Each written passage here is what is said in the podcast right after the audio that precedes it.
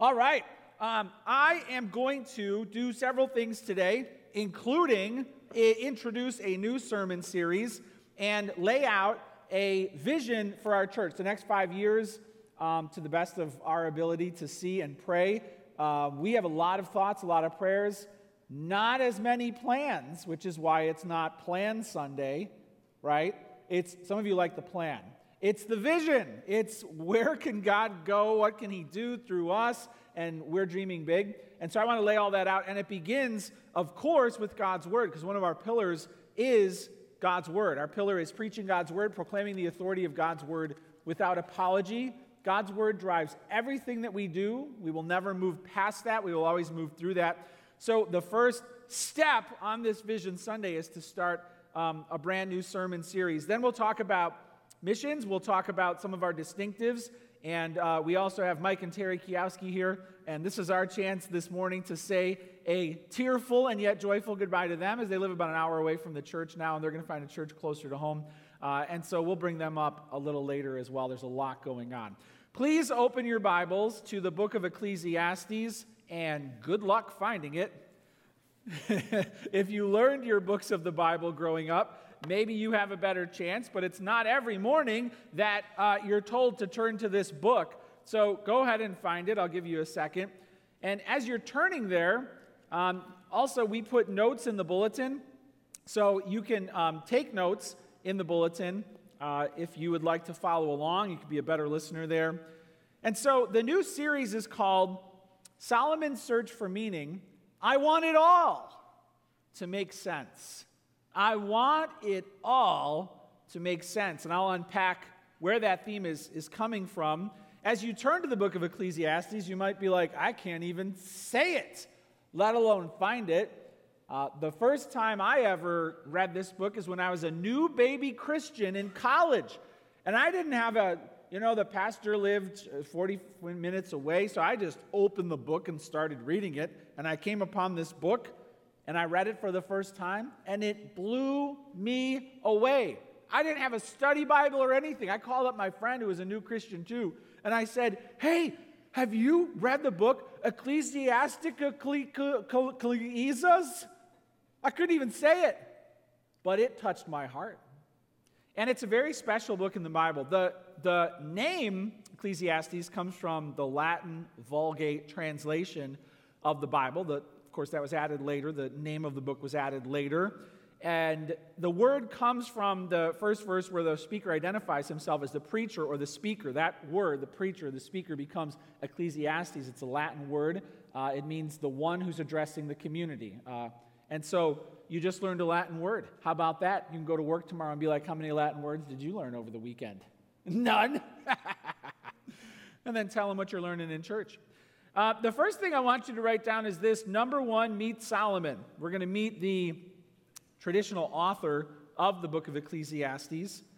And in um, Ecclesiastes 1, verse 1, it says this the words of the preacher, the son of David, king in Jerusalem. The speaker identifies himself as the son of David, a king, and throughout the book, the description of this writer, this speaker, best matches the identity of Solomon.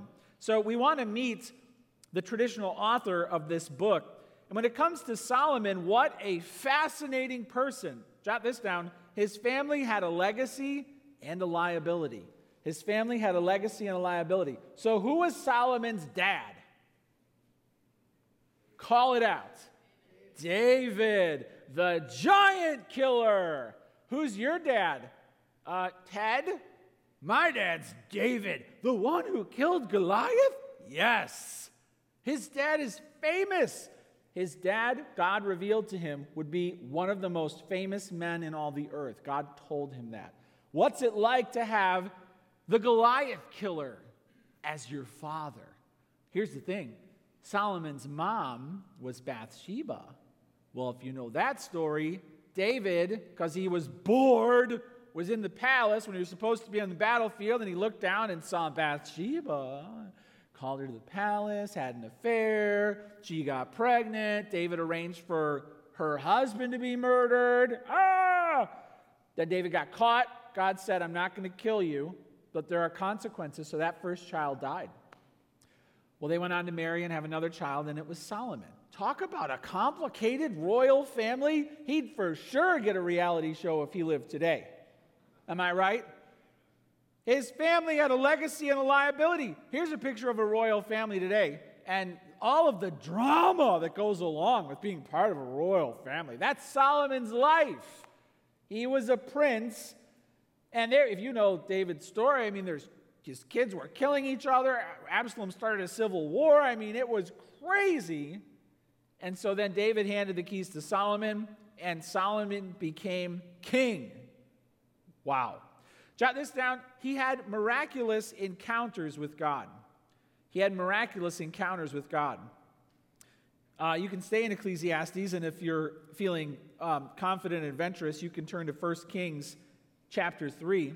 And in 1 Kings chapter 3, verse 3, we have um, the first time that God revealed himself to Solomon. God would reveal himself to Solomon a few times. This was a great honor. Uh, the person was meant to take it very seriously when God appeared to somebody. And in 1 Kings 3 3, it says this Solomon loved the Lord, walking in the statutes of David his father. Only he sacrificed and made offerings at the high places. And the king went to Gibeon to sacrifice there, for that was the great high place. Solomon used to offer a thousand burnt offerings on that altar. At Gibeon, the Lord appeared to Solomon in a dream by night. And God said, Ask what I shall give you. Imagine if this happened to you. God appeared to you in a dream and said, Name it. What do you want? Anything? Anything. What would you ask for? Anything? Anything. God did this to another king, and he's like, Oh, I don't want anything. And God was mad at him. Look, I didn't appear to you and show up for you to just say nothing.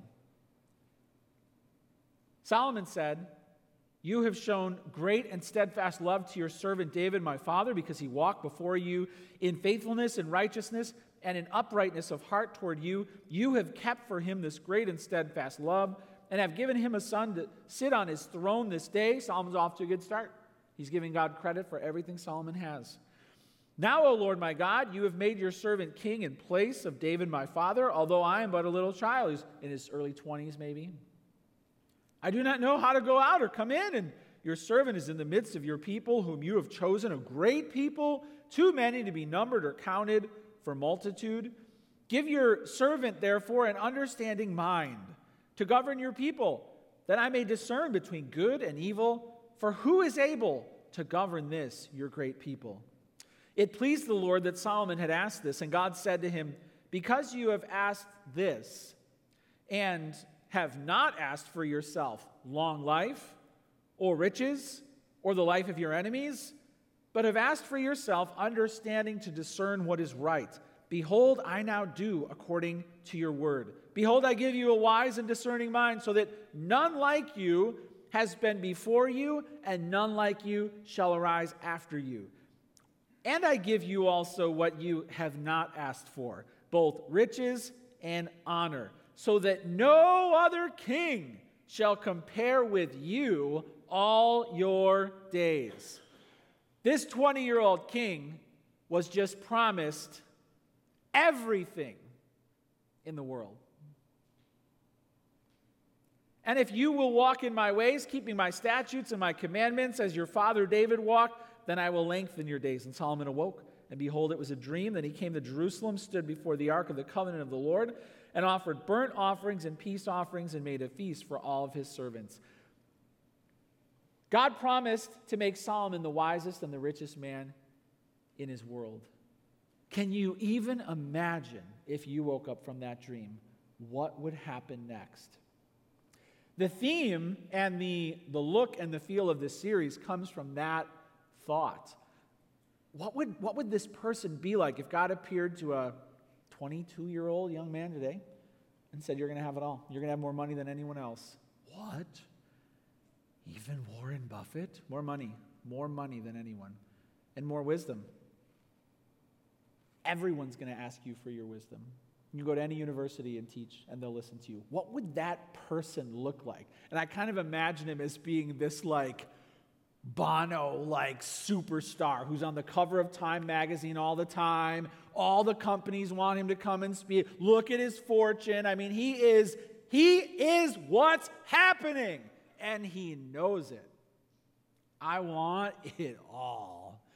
And this book in Ecclesiastes as we turn back there reveals that in his heart he truly did have a desire. He wasn't like, oh, no, no, no, I'm fine with just a few fortune cookies for breakfast. I mean, he wanted it all. He really did. And he went after it. So Solomon had miraculous encounters with God. And he, he went on to get involved in gold mining and building amazing projects in entire cities, and people would come from foreign lands to hear his wisdom. It was amazing. Ecclesiastes sounds like something he would write in the later days of his life after he's reflected on all of that. And there were things that didn't go well. God included a warning if you honor me, I'll lengthen your days. And Solomon was a divided man. If, God, if David was a man after God's own heart, Solomon started with God's own heart, but really became a man after Solomon's own heart. That's what happened. God, one writer said, was like Solomon's base camp, but he was an explorer. And he would constantly leave and then come back, and then leave, and then come back. This book is really amazing because it takes us on his journey. Jot this down. He wrote about 950 BC. He wrote about 950 BC. So we are going way back. when it comes to the authorship of this book, the early church fathers and the rabbis alike assumed that Solomon was the author, because at surface level reading of the text, he's the best one to fit the description. The book doesn't say directly, though, because the author refers to himself in the third person. And there are many indicators in the book that lead us to believe that the book was either uh, revised and expanded or maybe even written later than Solomon's day. So uh, some really good, awesome scholars believe that Solomon didn't write this book. They would say that it was written in the essence of Solomon um, by someone in like the post exilic time, using a Solomon like personality to uh, take us on this journey, okay? Uh, but the most traditional view is that Solomon wrote it. And I believe Solomon wrote it. Uh, and it would not be a problem if there was a later version that was revised and updated with some of the more common language, and if even an editor included a, some sort of an introduction and conclusion, that's really not outside of the canon. There are other books in the Bible that are a compilation of books that have been written previously. Some books revise others, like Kings and Chronicles and uh, Leviticus, Deuteronomy, Numbers. You know, so works develop over time, and that's not a problem in the canon whatsoever. It seems like um, Solomon wrote it even if he didn't, the person who wrote it wanted it to sound like Solomon. It's, it's the embodiment of him. So we will assume that Solomon wrote it. So he wrote about 950 BC. That is Solomon. Now, number two, jot this down. What was he seeking? What was he seeking? And we'll dig into a few verses here. He's on a search. And in Ecclesiastes 1, verse 2, it says this Vanity of vanities, says the preacher. Vanity of vanities, all is vanity. Your translation might say meaningless. It's worthless. All is worthless. What does man gain by all the toil at which he toils under the sun?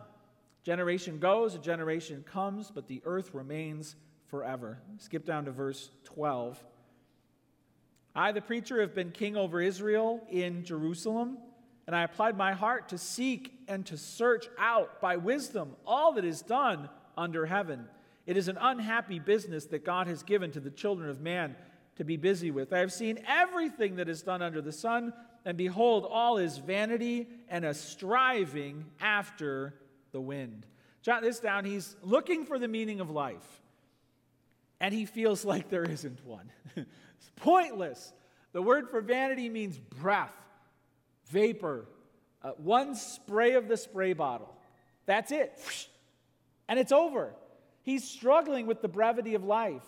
He's struggling with how transient and seemingly empty it is and how hollow he feels. He's seeking the meaning of life. Ecclesiastes is a book like no other in the Bible because it records not answer, answer, answer, but a series of questions and pursuits that are often contradictory, that don't even seem biblical to be saying these things. And through his search, we go on this labyrinth of effort where he finds one dead end after another. There's frustration, yet he encounters much beauty and pleasure on the way and continues to keep the Creator as his base. He's looking for the meaning of life. Jot this down. He's also looking for wisdom and understanding to live well. For wisdom and understanding to live well. It says in verse 13, I applied my heart to seek and to search out by wisdom all that is done under heaven. So he never just said, you know what, forget it. I'm, I'm only now, you know, going to live it up and live for my. He never says that. He's, he's doing these things to actually figure out the point of it all. So Solomon also wrote Proverbs, and throughout his life, he wrote thousands of proverbs and songs. So he knew, even in his search, that wisdom was better than folly. He knew that the wise will, will learn more and enjoy more. And so, even in his search, where he was casting about, he would follow the wise path. And so he was searching wisdom and understanding to live well. A couple chapters in Ecclesiastes sound like they belong in Proverbs. He's finding these nuggets, these jewels along the way. And then, jot this down, he's looking for a lasting source of joy and hope. A lasting source of joy and hope. Check out chapter 2, verse 10. In chapter 2, verse 10, he says this And whatever my eyes desired, I did not keep from them. I kept my heart from no pleasure. He wanted it, he had it. I want it, I got it. I need it, it's mine. For my heart found pleasure in all my toil, and this was my reward for all my toil. Then I considered that my hands had done, uh, and the toil I had expended in doing it, and behold, all was vanity and a striving after the wind. There was nothing to be gained under the sun. He's looking for a lasting source of joy. He's looking for a lasting source of, of hope, and he's struggling to find it. So he was seeking the meaning of life, wisdom and understanding to live well, and a lasting source of joy and hope. In other words, the things that everyone's looking for. Everyone's looking for these things. The Bible includes a person who is following the map, and we get his GPS on the way. Not there, not there, not there, not there. Where is it? And many people are feeling the way Solomon is. Why can't I find the purpose of this life? How come I keep making the wrong choice? How do I know God's will and what comes after this life? That's the big one. What happens next? Jot this down. Number three, how will his search help me? How, how will his search help me? What will come of this book for my life and for my faith? Well, Solomon records an honest record of life's frustrations. The Bible is very aware of the problems and the questions we have. And he talks about how life doesn't seem to be happening the way it should be happening. A lot of what he records is why. Why is it this way? But the search is always under the sun. And what that means is he has a very ground level, earth based, uh, horizontal perspective. He's walking around earth under the sun, under the curse of Adam. Life as it is. And he's wondering how it should be. And he's lamenting an empty earthly life. He does fit the description of a double minded man. This is not necessarily a pure hearted explorer. People in the Bible have gone through hard times and empty times, and they've looked to the Lord. Solomon frequently crossed over into transgression in his search. He was double minded. He, he gained the whole world, and he was on the brink of forfeiting his soul because his search was in earthly indulgences. Can this world fill me? And while God was there as his default starting point, he often wandered off. And so I think this book will resonate with all of us, but it will uniquely resonate with people who started with God in life. You had a religious upbringing, you and God were, you did classes, you went to programs, and you walked away. You walked away. And you've learned the hard way that there's nothing out there for you that lasts. There's nothing out there. And the weariness and the emptiness and the pain of this life has driven you to ask the very same questions. There are also people who are double minded. You're all in on church and you're all in on worldliness. sure, you'll read your Bible and then you'll go clubbing and come home four in the morning plastered and you want it both ways. And Solomon wanted it both ways. He wanted to live it up in the world and still maintain a relationship with God, and it wasn't working the way he thought it would. It wasn't working. And maybe you're feeling like, it's not working. It's not working what I'm doing. I can't go and live it up in the world and do whatever I want with no limits and then show up and open my Bible and feel like God's happy with me. It's not working. And a lot of what Solomon was doing was not working. Maybe that's what you feel like. And maybe you're a seasoned veteran in the faith and the longer you walk with the Lord, sometimes the harder it is to stay fresh, to you start to feel the weariness of life as you look forward to your homegoing. Uh, whatever it is, jot this down. Your questions and your doubts matter to God. Your questions and your doubts matter to God. That's why this is in here. We believe this isn't just Solomon groaning. We believe the Spirit inspired this book, which means it was the Spirit driving these groans through him to us. There's much of the heart of God when God looks upon what's going on in the world, he groans. He groans. Jesus said, How, how long do I have to be with you? How, how much longer? Uh, there's a groaning in the heart of God that prompts the searching for something better than this life. So your questions and doubts matter to God. Phil Ryken said this Ecclesiastes is written for those who have their doubts about God but can't stop thinking about Him. Is that you? They have their doubts about God, why did I go through that? How could God let that happen? But they can't stop thinking about him. It's a very God centered search. That's my story. That's why this book resonated with me. Jot this down. We will learn that life often doesn't make sense. This, this, his search will help us because this life doesn't often make sense. Solomon wrestles with the big questions of life, like injustice, pain, inequity, loneliness, faith, and death. What on earth, you might say, is this book doing in the Bible? There were a few times where church councils and the rabbis debated, and people said, This book has no place in the scripture. Why are we asking these doubtful questions? Why are we going? There's things in here that sound unorthodox and insulting, almost like when Job cross examined God. Well, it was universally accepted, though, as a book in the canon because people realized that this reflects our heart. This reflects our heart. But here's the thing the doubtful, questioning search of Solomon reflects how we feel often, but Solomon was not the best example of where this search should take us. Toward the end of his reign, God rejected him as king because he took many wives and he and they led him astray. And so this search never quite to our knowledge, although the book of Ecclesiastes might be his testimony of repentance.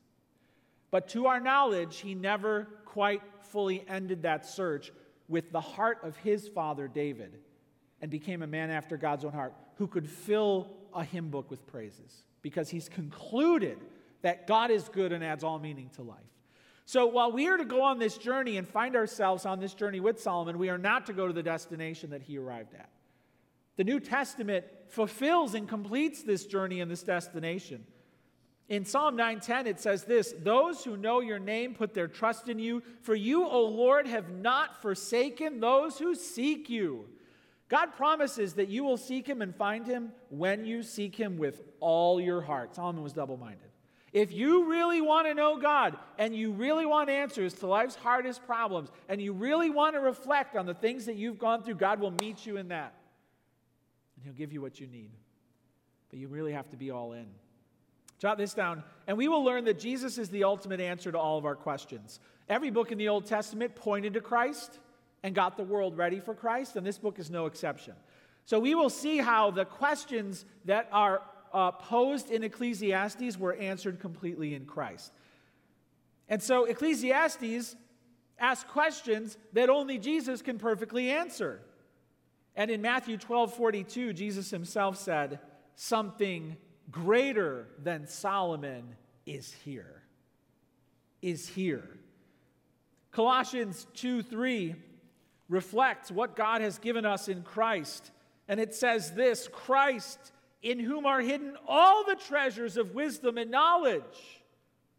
Christ, in whom are hidden all the treasures of wisdom and knowledge. Solomon got a thimble and it took him to the top. Jesus came with all of it. The entire library of God was in him. No wonder Solomon failed to explain it all. He never could. Jesus came down all of heaven's wisdom. So this search was supposed to end in Christ. David, his father, knew that a descendant would come to sit on the throne forever, and it wasn't Solomon. Solomon was supposed to see that and figure it out. He was on the scenic road to that conclusion, and many today are on the scenic road to Jesus as well. Jesus is the ultimate answer to all of our questions. So the journey begins, and we will see there is ultimate eternal meaning in this life in Christ, but we will find a lot of painful questioning along the way. I'm really excited about this series. I hope you're excited about it too.